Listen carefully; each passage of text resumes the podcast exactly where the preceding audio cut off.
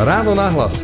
Ranný podcast z pravodajského portálu Aktuality.sk Veľmi dôležité je aj to, čo nezaznelo. Hej, a nezaznela žiadna kritika Čína a Rusko len hodiny nás delia od trojdňové schôdzky Xi Jinping a s Vladimírom Putinom.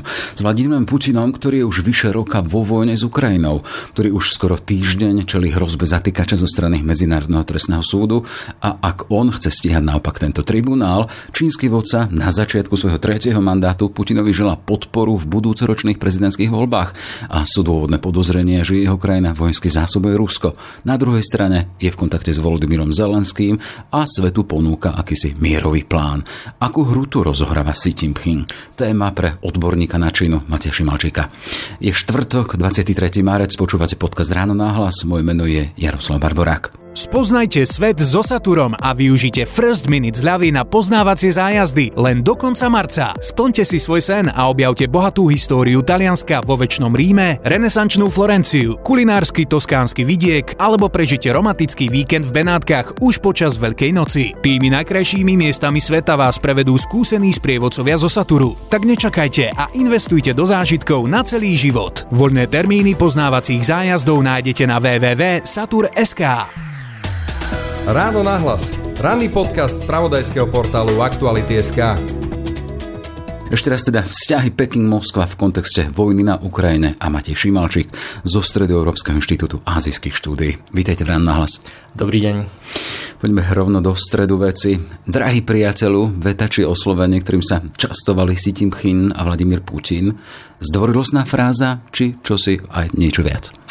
No, ja si myslím, že v tom eh, je niečo viac. Samozrejme, to, to, ten vzťah medzi Čínou a Ruskou nie je nejakou ako rozsiahlou alianciou alebo spojenectvom, ako v tom pravom slova zmysle, ako sme napríklad zvyknutí z vzťahov západných štátov, že majú medzi sebou vojenskú alianciu a nejaké záväzky na vzájomnú obranu a tak ďalej. Napriek tomu, že nejde o takýto druh spojenectva medzi nimi, to partnerstvo medzi Moskou a Pekingou je skutočne strategického významu pre oba štáty. Všetci si vieme predstaviť, že teda ani jeden z týchto štátov nie je demokratický, ide autoritárske režimy, ktorým nevyhovuje úplne to súčasné medzinárodné usporiadanie. Majú oba štáty nejaký záujem na premene toho súčasného medzinárodného usporiadania z tzv. unipolarity, kde teda máme Spojené štáty ako niekoho hlavného hegemona na také multipolárne usporiadanie, v rámci ktorého by Čína, Moskva spoločne nejako vyvažovali tú moc globálneho západu a boli, mali by jednoduchšie nejaké pole pôsobenia v tých svojich, nazvime to, sférach vplyvu, kde by, z ktorých by boli schopné vytlačiť záujmy Európskej únie, Spojených štátov a prípadne nejakých ďalších, ďalších e, aktérov, tak aby im v zásade nejako nekecali do toho, čo si oni budú robiť e, v tých svojich e, sférach. Čiže signál toho, že sú si blízki a chcú si byť ešte bližší. Keď ideme ďalej k tým signálom, len teda v rámci toho času, keď bola pandémia a posledných stretnutí teda Vladimíra Putina so svojimi, vždy sme boli zvyknutí na to, že bol od tých svojich či ministrov, alebo mám v obraze Macrona vzdialený na metre cez dlhý stôl. Aktuálne, keď sme videli Xi Jinpinga, sedel od neho nejakých 50 cm, delili ich nejaký stolček. To je ďalší signál. Tak minimálne to je také akože pekne symbolické, hej, ako či to je nejaký signál, že toho, že sú si blízki, Blízko, to, to akože až tak ďaleko by som nešiel, predsa len však bola aj pandémia, teda Putin akože tiež asi zasadzoval sa za nejaké akože protipandemické opatrenia vo svojej blízkosti, predsa len tiež už nie je najmladší, hej. A, ale určite je to ako veľmi symbolické, že to ukazuje, ukazuje tú blízkosť. Hlavne, čo je symbolické, ale je to, že Xi Jinping bol momentálne vôbec prvý zahraničný líder, ktorý navštívil Vosku, odkedy bol na Putina vznesený zatýkač Medzinárodného trestného súdu. A tá návšteva, to, že trvala 3 dní, nám indikuje, že teda nešlo len o to, aby sa porozprávali o vojne, hej, ale že tých záujmov spoločných, o ktorých sa majú možnosť baviť, je, je viac tie dokumenty, ktoré podpísali, nám ukazujú aj to, že teda nešlo len o vojnu, že majú záujem o spoluprácu v rôznych oblastiach, prehlbovať tú spoluprácu v ekonomike, v technológiách. Dostanem sa k tomu bližšie, ešte keď zostaneme pri tých symboloch, e, hovoriť trojdňová návšteva, e, to neformálne prvý deň, vyše štvorhodinové stretnutie medzi nimi, teda neviem, čo sa tam dialo, ale predsa len to sú hodiny, to sú minúty, keď sa môžu rozprávať úplne bezprostredne. A tá ďalšia vec, keď ste spomínali, prišiel tam aj napriek tomu, že ten zatýkač e, mal v podstate hodiny, to ešte nebol možno atrament zaschnutý, on to mohol aj zrušiť, nie? Mohol to zrušiť, na druhú stranu mňa to neprekvapuje a skôr by ma prekvapilo, keby to tak urobil, lebo uh, keď sa pozrieme na to, ako funguje Medzinárodný trestný súd, tak uh, on funguje trochu inak ako napríklad Medzinárodný súdny dvor. Není to orgán OSN, je to nejaká nezávislá medzinárodná inštitúcia zriadená na základe medzinárodnej zmluvy, tzv. rímskeho štatútu. Ani Rusko, ani Čína nie sú zmluvnými stranami tejto medzinárodnej zmluvy. Mimochodom mimochodom ani Spojené štáty nie sú, nie sú zmluvnou stranou, čiže z tej veľkej peťky stálych členov Bezpečnostnej rady tam máme iba Veľkú Britániu a Francúzsko, ktoré uznávajú jurisdikciu tohto, tohto orgánu. Na druhú stranu teda je to symbolické, hej, ukazuje to aj to, že teda ak má dnes Putin potenciál sa s niekým baviť, tak a niekto ho bude navštevovať, tak sú to práve títo autokratickí lídry. Vznesenie zatýkača samozrejme môže mať veľké aj praktické dopady na neho, lebo teda bude mu to znemožovať cestovať do tých štátov, ktoré uznávajú, uznávajú Medzinárodný trestný súd. Keďže tam Čína nie je, tak tie vzťahy sa budú vyvíjať ako bez toho, aby to malo nejaký zásadný, zásadný dopad. Naopak, pokiaľ by si Tim King tú cestu zrušil kvôli zatýkaču, tak by to indikovalo teda, že má aj on možno nejaké obavy z tohto súdu, keďže je to súdny orgán, ktorý má v prvom rade v právomoci vyšetrovať a stíhať zločiny proti ľudskosti, vojnové zločiny, genocídu a dnes už teda aj zločin agresie, tak e, a vzhľadom teda na to, aká je situácia v, v Číne, v Xinjiangu napríklad, kde sa teda kde dochádza k páchaniu uh, zločinov proti ľudskosti, možno aj genocídy, tak uh, sa diskutuje o tom, že či by tento súd napríklad nemohol zasiahnuť aj v, aj v, aj v tomto prípade nejakým spôsobom. Súd si našiel také, akože nazvime to kľúčky, ako sa dostať na týchto autokratov, ktorí ho neuznávajú. V prípade, v prípade Ruska a Putina využil to, že teda má právomoc stíhať zločiny, ktoré sú páchané na území štátu, ktorý uznal jeho jurisdikciu a tam patrí dneska Ukrajina. Ukrajina síce nie je zmluvnou stranou, ale požiadala uh, súd, aby vyšetroval túto konkrétnu vojnu uh, ako nejaký ad hoc prípad. To isté v podstate sa hovorí v prípade Číny, že by mohla ísť, e, mohla, že by si súd mohol založiť tú jurisdikciu kvôli tomu, že medzi obeťami e, potlačovania ľudských práv v Xinjiangu nie sú len čínsky občania, sú tam aj e, ľudia uzbeckého, kazachského pôvodu, kde by na základe tohto si mohol ten súd ako nejakým spôsobom zasiahnuť. Ale samozrejme je to aj, aj ten zásah súdu, to vydanie zatýkaču je veľmi symbolické. Ako nemôžeme očakávať, že na základe základe neho teraz skutočne dôjde k nejakému zatknutiu hej, Vladimíra Putina, to by musel on spraviť nejakú, nejakú tú akože prvú chybu on, že vycestuje do nejakého štátu, ktorý tento súd uznáva a teoreticky má povinnosť sa riadiť takýmto príkazom ne. Medzinárodného trestného súdu. V každom prípade Xi Jinping šiel do Moskvy aj napriek tomu, ale to, čo je dôležité, prichádza tam v čase, existujúcej horúcej vojny, agresie Vladimíra Putina proti Ukrajine. A chcem sa spýtať z tohto pohľadu, čo to je za signál? Prvom rade Čína od počiatku vojny odmieta ju označovať ako vojnu, odmieta používať slovo agresia, celý čas hovorí o nejakej kríze odmieta v podstate atribuovať zodpovednosť e, Kremlu a Vladimirovi Putinovi. Z tohto pohľadu sa Čína na to pozerá ako na nejakú krízu, ktorá existuje medzi Ruskom a Ukrajinou, ale teda odmieta tam hľadať tú vinu. Zároveň... Taká diplomatická Čína, slepota? A, no, tak, taká akože klasická čínska pozícia, by som to povedal. Čína zároveň teda preberá vo veľkej miere rúskú vojnovú propagandu, nakoľko vyhovuje jej vlastným záujmom, kedy označuje za nejakého hlavného vinníka konfliktu nie Rusko, ale NATO a Spojené štáty, ktoré teda podľa Číny pritlačili Rusko k múru a nedali mu na výber inak ako začať teda vojnu, čo je ako úplne absurdné, hej, keď sa na to pozrieme, že agresor za nič nemôže a vinníkom je niekto iný, hej, kto, kto na tom konflikte ani priamo zúčastnený nie je. Tak hovoríte o tom, že im to vyhovuje, ale e, len sa vrátime teda k tomu symbolu. Ide tam Xi Jinping, vodca jednej veľkej miliardovej Ukrajiny v čase vojny. Hovorí sa o ňom ako mier, o mierotvorcovi. V začiatok februára, alebo teda v čase, keď bolo výročie, prvé výročie útoku, tak Čína vydala to 12-bodové nejaký ten mierový plán, alebo ako to nazvať, kde bolo aj to teda, že zastavenie alebo zmrazenie daného konfliktu v aktuálnom stave čo sa stal, pre, čo sa zdá teda či pre Ukrajinu alebo pre svet problémom, ale v každom prípade hovorí o tom teda, že nejaké mierové koridory, humanitárne koridory a ďalšie veci. Z tohto pohľadu mierotvorca alebo... No toto je to, čo sa práve Čína snaží dosiahnuť, hej, že chce vyzerať ako mierotvorca, lebo to je to, čo jej vyhovuje v tej medzinárodnej politike Čína síce doteraz akože zastáva, dá sa povedať, že proruské pozície, ale jej konanie je primárne pročínske. Hej? Akože Čína sleduje svoje vlastné záujmy, záujmy Ruska ako takého sú pre ňu sekundárne. Čína teda, ako sa to už hovorilo na začiatku, má podobne ako Rusko záujem na nejakú premenu toho medzinárodného usporiadania v tomto vidí ako prípadných spojencov napríklad štáty globálneho juhu, kde, kde Západ napríklad nemusí mať vždycky tak akože veľmi, veľmi dobrý imič. A tieto aktivity v podstate smerujú na to, aby sa vykreslovala ako ten mierotvorca nie pred západnými štátmi, pred tými štátmi toho globálneho juhu, hej, s ktorými sa snaží, snaží budovať e, vzťahy tú svoju aktivitu, keď predstavila ten politický pamflet, stavia potom do takej dikotomie voči tomu, že západné štáty dodávajú Ukrajine zbrane a teda preberá potom ten ruský narratív o tom, že to vojnu v zásade iba predlžuje, hej, ktorý teda poznáme aj tu zo Slovenska od niektorých našich mierotvorcov. Tak toto je to, hej, o čo sa Čína, o čo sa Čína snaží.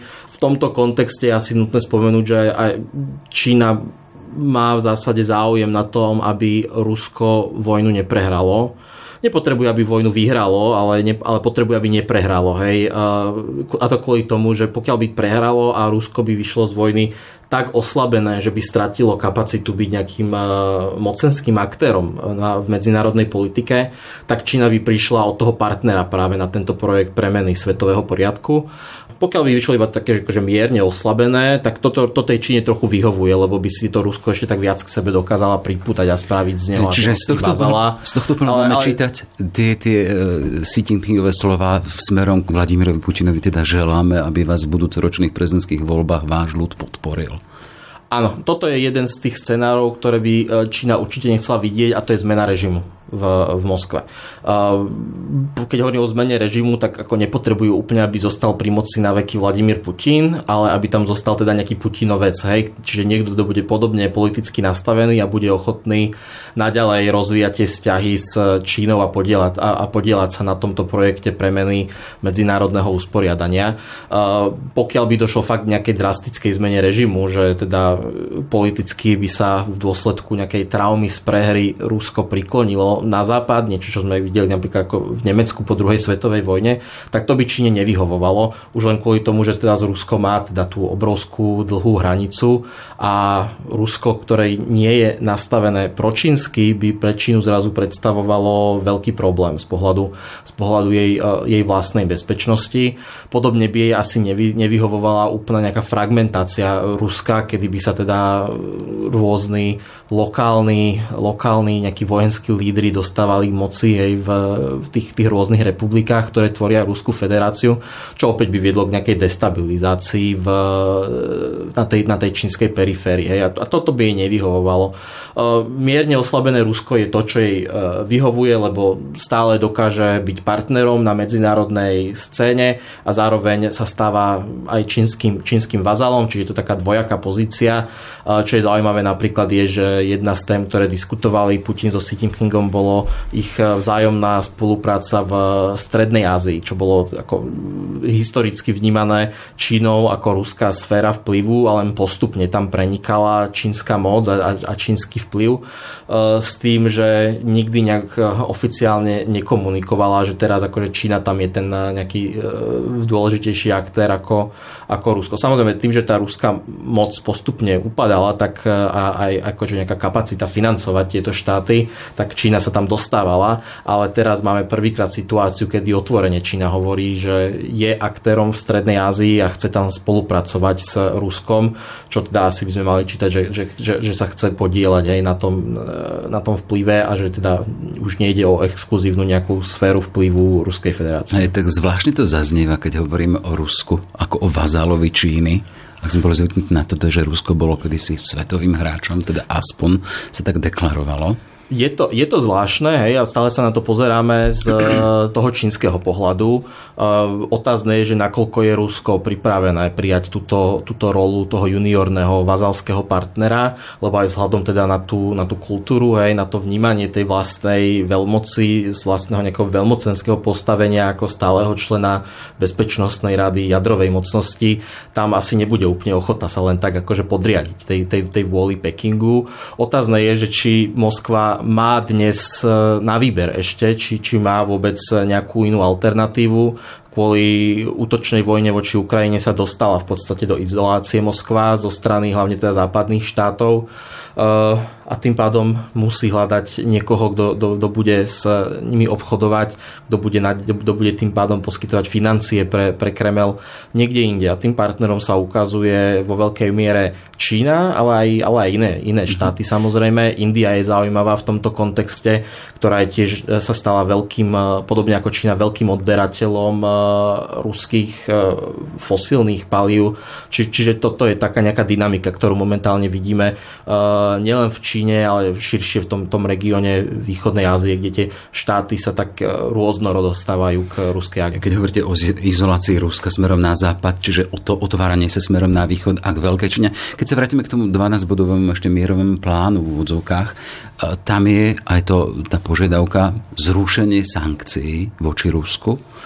A už sme spomínali tú ďalšiu dôležitú úlohu zmrazenie toho konfliktu v aktuálnych hraniciach, čo sa v reakciách hovorí ako o nepriateľných, ale to zrušenie sankcií. Hej, ten, ten 12, z pohľadu Číny. Hej, ten 12-bodový plán je veľmi zaujímavý. Akože v prvom rade, ak ho niekto označuje za mierový plán, tak sa veľmi míli, lebo nie je ten, ten dokument nie je ani mierový a nie je ani plán. Hej, na to, aby bol plán, tak by musel obsahovať nejaké konkrétne kroky a časové rámce, v ktorých majú byť podniknuté tak, aby došlo k nejakej zmene toho aktuálneho stavu. Čo ten dokument je, je skôr teda nejakým politickým pamfletom, nejakým tzv. policy paperom, hej, ktorom nám Čína prezentuje svoju politiku, svoje videnie situácie a, teda uh, odhaluje tam teda aj tie svoje nejaké, nejaké záujmy. I keď som to na začiatku vravel, že Čína je v prvom rade pročínska a až potom proruská, tak aj toto ten dokument ukazuje, lebo síce na jednej strane sú tam body, ktorý, ktoré vyhovujú veľmi Rusku, ale Čína zároveň si tam vytvára nejakú pozíciu preto, aby dokázala argumentovať v prípade nejakých vlastných potrieb takýmito podobnými bodmi. Z pohľadu tej proruskosti, tak tam je zaujímavé napríklad to, že ak hovorí o tom, že, že má byť zachovaná ukrajinská suverenita,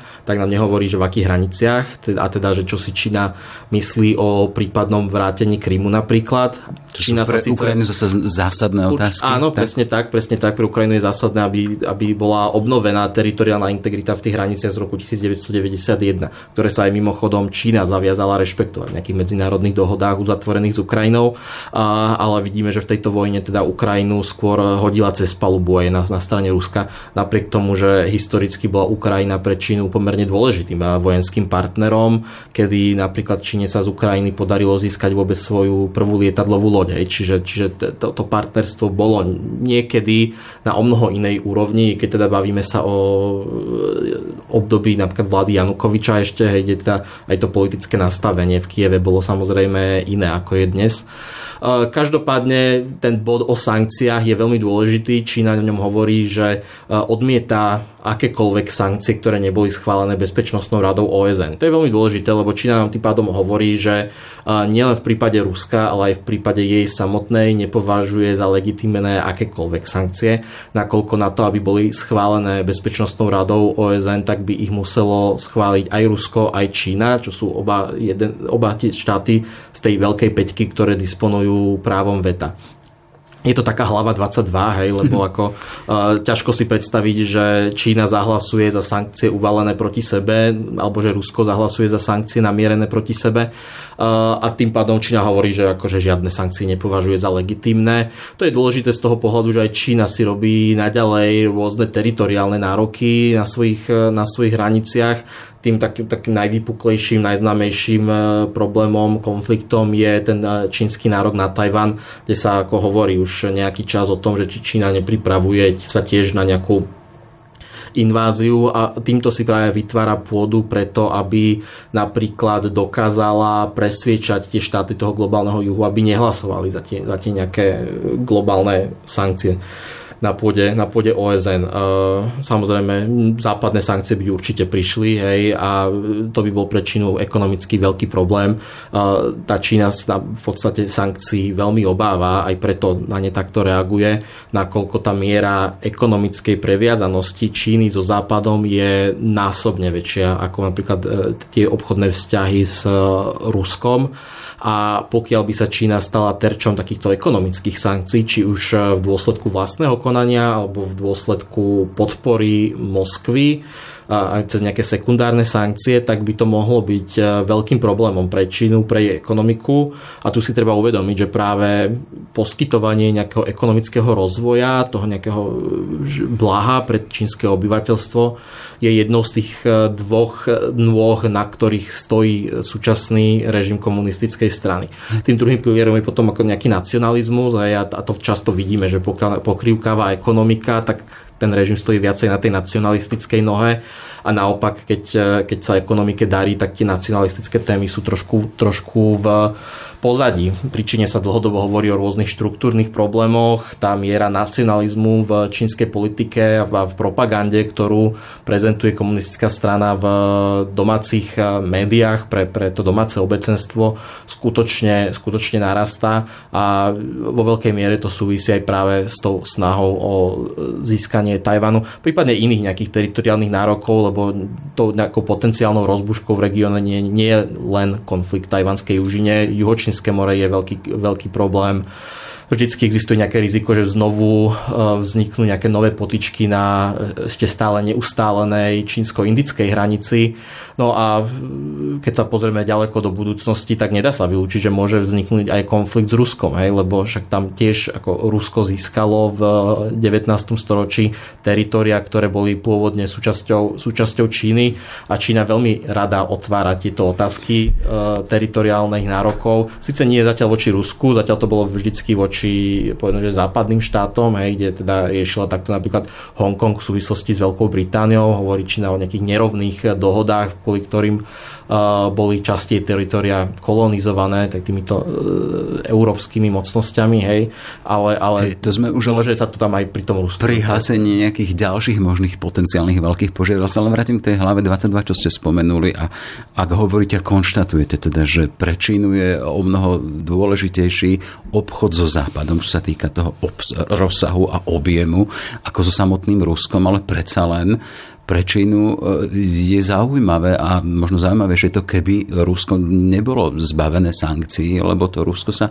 utíka samotnej Číne, teda teraz podpísali veľké kontrakty napríklad na dodávky plynu. Z tohto pohľadu chcem pozrieť teda, že to postavenie sa rozumu proti rozumu, tá hlava 22, tá Čína, keď hovorí o tom, že sme za zrušenie sankcií voči Rusku, ale na druhej strane tie sankcie jej obchodne vyhovujú. Tak tie čínske záujmy majú samozrejme mnoho vrstiev, hej, a keď, keď sa na to pozeráme, tak ono to môže niekedy vyzerať e, priam protichodne. Tá protichodnosť nie je nič e, nové v rámci čínskej politiky, je to ako štandardov súčasťou čínskej zahraničnej politiky, že, že tie rôzne politiky a kroky môžu na prvý pohľad vyzerať ako, ako protichodné. Uh, prípade, v prípade sankcií, tak treba si uvedomiť, že, že Čína má teda jednak tie svoje záujmy, o ktorých som teraz hovoril, má ekonomické záujmy a má, má politické, geopolitické, mocenské záujmy a tieto musí nejakým spôsobom vyvažovať všetky, hej, lebo nedá sa povedať, že jeden z nich by mal nejaký väčší význam ako ostatné. Skutočne Čína balansuje, je to ako veľmi, veľmi taký ako náročný akt toho balansovania, hľadania nejakej rovnováhy medzi týmito záujmami lebo teda to Rusko potrebuje práve na tie geopolitické záujmy, na tie mocenské záujmy. Na druhú stranu potrebuje udržiavať aj ekonomiku pre, pri živote, kde potrebuje zase tie západné štáty a, a musí teda nájsť medzi tým nejaký balans, tak aby dokázala podstate podporovať e, politicky, prípadne možno aj vojensky Rusko, bez toho, aby to ohrozilo jej ekonomické vzťahy so, so Západom. Hej. Čiže, čiže toto je t- tá situácia, v ktorej sa Čína nachádza. Preto aj keď sa objavovali informácie o tom, že napríklad čínske technológie dvojakého použitia, rôzne čipy, drony sa objavili v, v ruskej armáde, tak e, v zásade vždycky tam bol nejaký prostredník. Hej. Vystupovali tam nejaké arabské štáty napríklad, ktoré, ktoré tam sprostredkovávali tieto dodávky. I keď objavujú sa postupne aj indicie o tom, že dochádza aj k nejakej priamej podpore tým vojenským materiálom. Ten Political New York Times priniesol veľkú reportáž o tom, teda zdokladovali aj z colných dokumentov práve dodávky takéhoto, takéhoto dvojakého materiálu zo strany Číny smerom k Rusku. Presne tak, presne tak. Politico priniesol nedávno tú informáciu, že dokonca bolo vyvezených eh, podľa čínskych colných dát nejakých tisíc pušiek. Uh, môžeme sa baviť o tom, že nakoľko to je relevantný počet hej, pre, tú, pre, tú, pre tú vojenskú mašinériu, ale ukazuje to, že teda nejaký obchod so zbraniami tam, tam prebieha. Čo si ale ja myslím je, že pokiaľ by sa Čína rozhodla nejak masívnejšie podporovať e, Rusko, tak práve kvôli tomu, aby dokázala čo v najväčšej miere minimalizovať prípadné dopady na seba, tak to nebude robiť priamo, bude využívať na to rôznych prostredníkov. Je tam možnosť na tento účel využívať Severnú Koreu, ktorá sama o sebe posiela do Ruska muníciu. Čína má dnes blízke vzťahy s Iránom a vieme, že teda Irán samotný hej, podporuje vojenský, vojenský Rusko, takže Irán môže byť takýmto ďalším sprostredkovateľom. Oficiálne Čína tieto dodávky popiera, aj šéf diplomácie hovorí, že oni chcú zostať neutrálnym štátom v tejto, v tomto konflikte. Áno, toto je tá čínska retorika, hovoria, že chcú byť neutrálni, ale ako v praktické kroky ukazujú, že to nie je skutočná neutralita. Niekedy sa hovorí o tom, že je to teda že proruská neutralita, hej, že na jednej strane ako nevstupujú do konfliktu priamo, ale zároveň robia iné kroky, ktoré sú proruské. Ostatne to, že tá, tá ruská pozícia je čine blízka, nám ukazuje to, že ako prebieha komunikácia s Ruskom a ako prebieha komunikácia s Ukrajinou. Hej. Napríklad pri aktuálnej pri aktuálnej návšteve, áno, kedy e, Xi Jinping vyšiel osobne do Moskvy na 3 dní a so Zelenským sa vôbec prvýkrát plánuje spojiť od začiatku vojny aj to len cez nejaký, nejaký videokonferenčný hovor. A uvidíme na koľko. Aj pred, e, pred tým, ako došlo k predstaveniu toho údajne mierového plánu, e, keď bol Wang Yi na turné po, po Európe, tak sa bol na Mnichovskej bezpečnostnej konferencii, kde teda avizoval, že bude predstavený takýto plán, tak sa po ceste späť do Číny zastavil tiež v Moskve na osobné stretnutie s Putinom, nevyužil túto príležitosť na to, aby sa stretol aj, aj so Zelenským. Čiže, čiže ten, ten, ten prístup, ktorý má dnes k Pekingu, tie možnosti kontaktu Pek, pardon, Kievu s Pekingom sú o mnoho menšie, ako má dnes Moskva. Jasné. Len keď sa chcem pozrieť ešte na tú návštevu, čo najdôležitejšie z toho zatiaľ zaznelo? Počuli sme rôzne signály to, ako sa stretli, ako komunikovali, hovoria nadštandardných nových, novej úrovni vzťahov, ale sú tam podpísané miliardové kontrakty. Čo z tohto je najdôležitejší signál? No, tých signálov je samozrejme viacero. Veľmi dôležité je aj to, čo nezaznelo. Hej, a nezaznela žiadna kritika. Ešte na začiatku návštevy došlo k tomu, že recipročne došlo k vydaniu komentárov eh, Putina a Xi Jinpinga v médiách toho druhého štátu, hej, ktoré boli ako samozrejme nastavené veľmi optimisticky. Okrem toho tam došlo presne ako ste hovorili k podpísaniu rôznych, rôznych dohôd, indikuje sa tam nejaká spolupráca v, v technológiách, nejaká spolupráca na rozvoj, na nejakom spoločnom postupe v Strednej Ázii, hej, čiže nejaké to, to, to parcelovanie tej časti sveta a rôzne ďalšie oblasti, ktoré akože keď sa na to pozrieme, tak akože v sumáre neindikujú, že Čína by chcela sa skutočne stať nejakým neutrálnym štátom, ale že skôr ale tak, že, že vážne si chce to Rusko čo najviac priputať mm. k sebe. No a z tohto pohľadu, e, len teda keď hovoríme aj o nejakým spôsobom podpore vojny, ak sa podpísali takéto veľké kontrakty v čase, keď samotná Moskva je pod západnými sankciami, hovorí sa o miliardových kontraktoch z dodávok či plynu, či ropy, či uhlia. To znamená, že Putin takýmto spôsobom bude mať financie na financovanie svojej vojny a týmto pádom Čína takýmto nepriamo, ale predsa len podporuje jeho vojnu. Presne tak, ako došlo k výraznému nárastu čínskeho importu fosílnych palív z Ruska za posledný rok. V priebehu roku 2022 došlo k viac ako 2,5 násobnému nárastku importu plynu napríklad do Číny. Na jednej strane je to nejaká forma podpory pre, pre Moskvu, keďže Moskva týmto dokáže vykryť čiastočne výpadky financí, ktoré by inak mala z obchodu s Európou. Není to úplné vykrytie, ale, ale, ale ako vo veľkej miere pokrýva hej, ten, ten výpadok a pomáha Moskve generovať financie pre tú vojnovú mašinériu. Podobne to inak vyzerá aj, aj s Indiou. Hej. Na druhú stranu Čína aj tu sleduje v zásade svoj vlastný záujem. Čína je štát, ktorý je závislý na importe energie, je to nejaký čistý energetický importér. Vo veľkej miere bola doteraz závislá na importe ropy a plynu z Blízkeho východu, rôznymi námornými trasami cez Juhočínske more, čo sú ako veľmi zraniteľné body pre Čínu a Čína sa snaží dlhodobo nejakú diverzifikáciu. A toto ako, že, že jej zapadá hej, do, tej, do tej snahy, zároveň tým tým, že cena ruského, ruskej ropy a ruského plynu výrazne klesla po začiatí vojny, tak dokáže to nakupovať aj za nejaké lacnejšie peniaze. Hej. Čiže, čiže, čiže je tam aj ten element podpory pre Rusko, ale zároveň je tam opäť ten element sledovania vlastného, vlastného záujmu. Mm-hmm. Ako som hovoril, hej, že medzi Čínou a Ruskou neexistuje spojenectvo, je to nejaké partnerstvo, v rámci ktorého si obe strany sledujú primárne primárne svoje záujmy. Hej. Kde v tomto celom sú Spojené štáty a Európska únia ako obchodní veľkí obchodní partneri Číny? No, oba celky sú výrazne významnejší partneri pre obchodní partnery pre Čínu. Európska únia je najväčší partner, v ekonomický partner Číny a Čína si toto uvedomuje, preto sa snaží o to, o to čo naj, najväč, najväčšie nejaké oddalenie toho momentu, keby prišli nejaké ekonomické sankcie, čo som, čo som už spomínal. Aj. Na druhú stranu oba, oba celky, aj Spojené štáty, aj Európska únia v čoraz väčšej miere riešia to, že nakoľko sú zraniteľné v dôsledku týchto ekonomických vzťahov s Čínou. Samozrejme začalo sa to riešiť ešte pred vojnou, alebo je to, tá, tá motivácia riešiť toto je, bola spustená inými vecami ako vojnou, keďže Čína ešte pred vojnou zač, e, v podstate weaponizovala tieto ekonomické väzby a využívala ich na politický nátlak aj na niektoré napríklad európske štáty.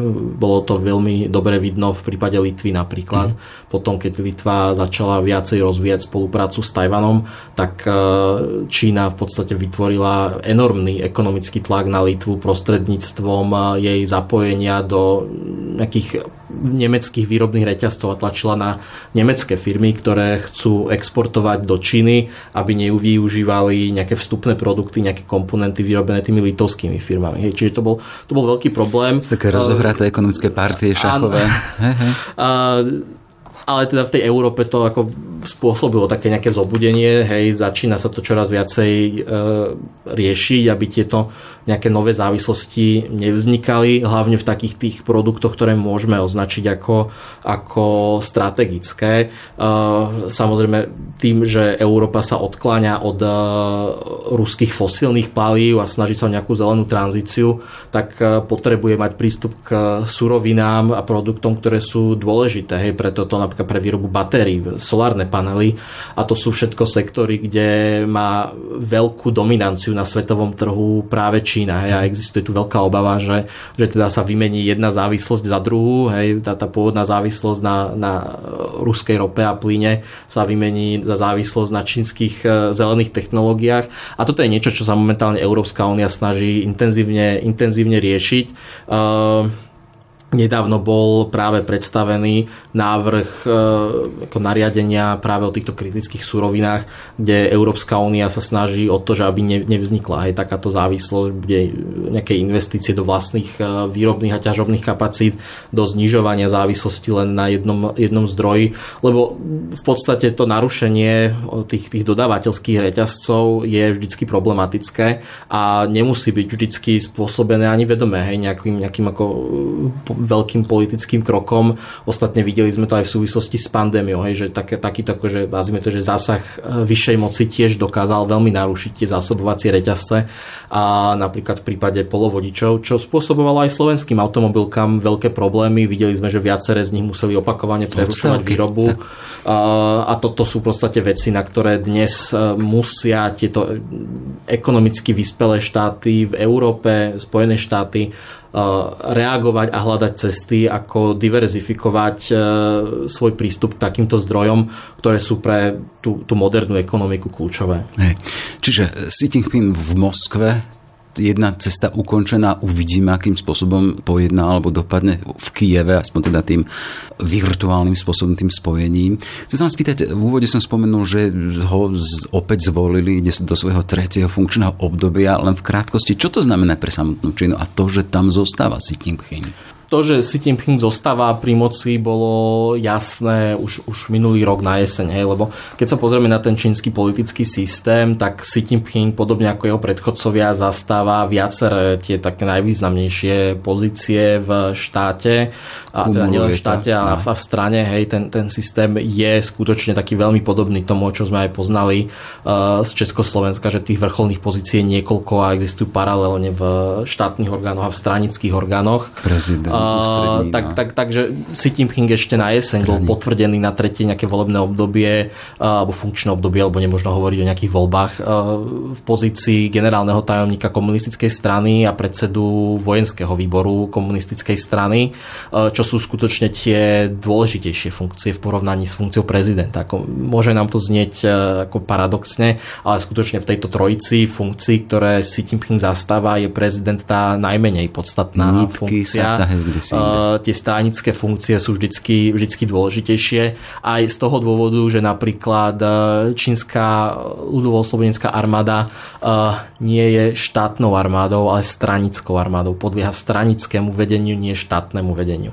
Um, čiže čiže už, už na jeseň si potvrdil si tým tieto dve funkcie stranické, ktorá sa k tomu pridalo potvrdenie tej tretej funkcie v rámci štátnych orgánov, hej, pozície prezidenta, alebo teda nejakého predsedu Čínskej ľudovej republiky, ako je teda oficiálny titul tejto funkcie podľa, podľa Čínskej ústavy.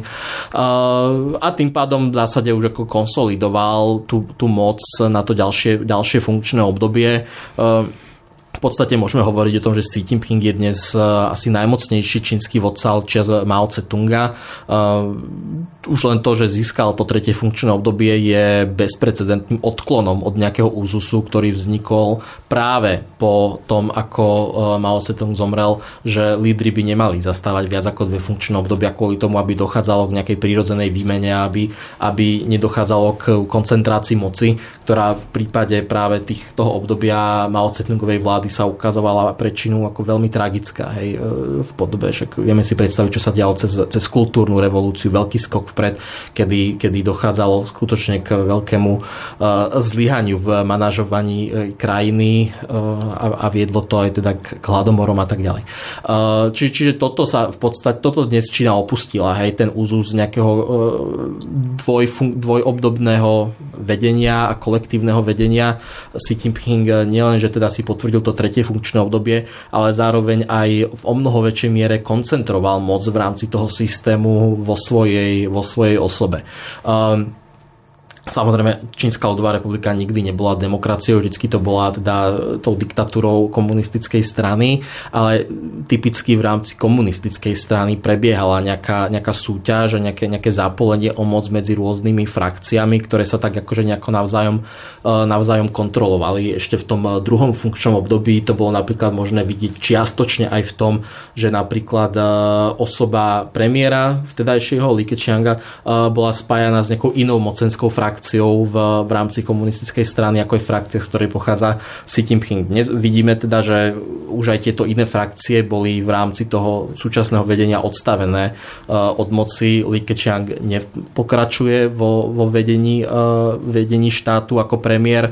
Bol nahradený novým premiérom Li Qiangom, uh, ktorý je veľmi blízkym spolupracovníkom Xi Jinpinga. A v podstate celé, celý ten ústredný výbor a stály, a v podstate celé politbíro a stály výbor politbíra sú dnes obsadené osobami, ktoré sú v zásade lojálne voči Xi Jinpingovi a nemôžeme tam dnes vidieť nejakú zásadnú mieru vnútrostranickej konkurencie pri tom, ako je teda Čína dnes riadená. Na záver, na nedávnom zjazde Xi Jinping hovoril o nejakom centrálnom postavení človeka v ich systéme, v tom čínskom, a to zacitujem, musíme dať ľudí na prvé miesta zabezpečiť, aby modernizácia bola zameraná na ľudí a vidíme, že napríklad to postavenie Ujgurov u nich, tá moslimská menšina, ktoré žijú aj v Gulagu a to v 21. storočí, e, môžeme tak skonštatovať, že miliarde ľudí chce vládnuť muž, ktorý nehovorí pravdu? Tak Xi Jinpinga primárne zaujíma to, čo si o jeho vláde myslí tá chanská majorita, hej, čo je viac ako 90% obyvateľstva. Nejakí Ujguri na periférii ho bohužiaľ nezaujímajú, tých vníma ako, ako riziko a ako hrozbu a preto sa k ním správa tak, ako sa k ním správa. Ja som to už naznačoval, že teda tá legitimita čínskej komunistickej strany a jej, jej teda vládnutia v rámci Čínskej ľudovej republiky vo veľkej miere stojí práve na tom socioekonomickom rozvoji a na tom teda, že hlavne tá majorita sa má čoraz lepšie a lepšie. Hej, ako keď si to predstavíme od toho obdobia, kedy Čiže, sa skončila hej, vláda Mao Tse-tunga, tak tie jeho, v tom jeho výroku sa nájdu, hej, určité skupiny čínska, čínskeho obyvateľstva. Veľká majorita čínskeho tak. obyvateľstva mm. sa, tam, sa tam nájde a je to dôležité aj z toho pohľadu, že posledné 2-3 roky sa tam možno nevidela v takej miere, ako sa videli v minulosti. Hej. Čínska ekonomika má jednak ako štruktúrálne problémy, ktoré ktoré sa komunistickej strane nedaria úplne, úplne riešiť. Videli sme rôzne krízy v sektore stavebníctva, ktoré následne predstavovali problém pre, pre lokálne banky napríklad. Uh, naďalej tam je problém s neefektívnymi štátnymi podnikmi, čo sa všetko samozrejme potom odráža, odráža na, na kvalite tej ekonomiky. Uh, samozrejme rast čínskej ekonomiky je naďalej relatívne vysoký, ale není sú to tie historické čísla, ktoré sme spoznali pred 10-15 rokmi, kedy teda pravidelne dosahovali dvojciferné, dvojciferné čísla. To spomalovanie čínskej ekonomiky môže byť problémom pre komunistickú stranu eh, aj vzhľadom na to, že teda počas, počas pandémie veľa obyvateľov bolo eh, nespokojných s tým, ako bola pandémia manažovaná v rôznych tých lokálnych lockdownoch eh, a existovalo tam, tam riziko, že sa to môže hej, pre, pretaviť do nejakého politického hnutia v rámci, v rámci Boli Číny, sme svetkami čo by aj pouličných nepokojov, ale tie veľmi rýchlo poriešili. Áno, tie veľmi rýchlo poriešili a tam bolo aj, aj dôležité to, že oni tie pouličné nepokoje a rôzne protesty, ktoré sa diali aj v súvislosti s tým, že Čína len pomaly sa otvárala po, po pandémii, uh, boli skôr lokálneho, lokálneho charakteru a neprerastli do nejakého centralizovaného politického hnutia, ako sme napríklad e, videli v 89. roku v súvislosti so študentským hnutím a teda na jeho následným potlačením tlačením na námestí Tiananmen. Hej. Dobre, toľko teda Matej Šimalčík zo Stredoeurópskeho inštitútu azijských štúdií. Všetko dobré, nech sa darí. Ďakujem za pozvanie, dovidenia. Všetky podcasty z pravodajského portálu Aktuality.sk nájdete na Spotify a v ďalších podcastových aplikáciách.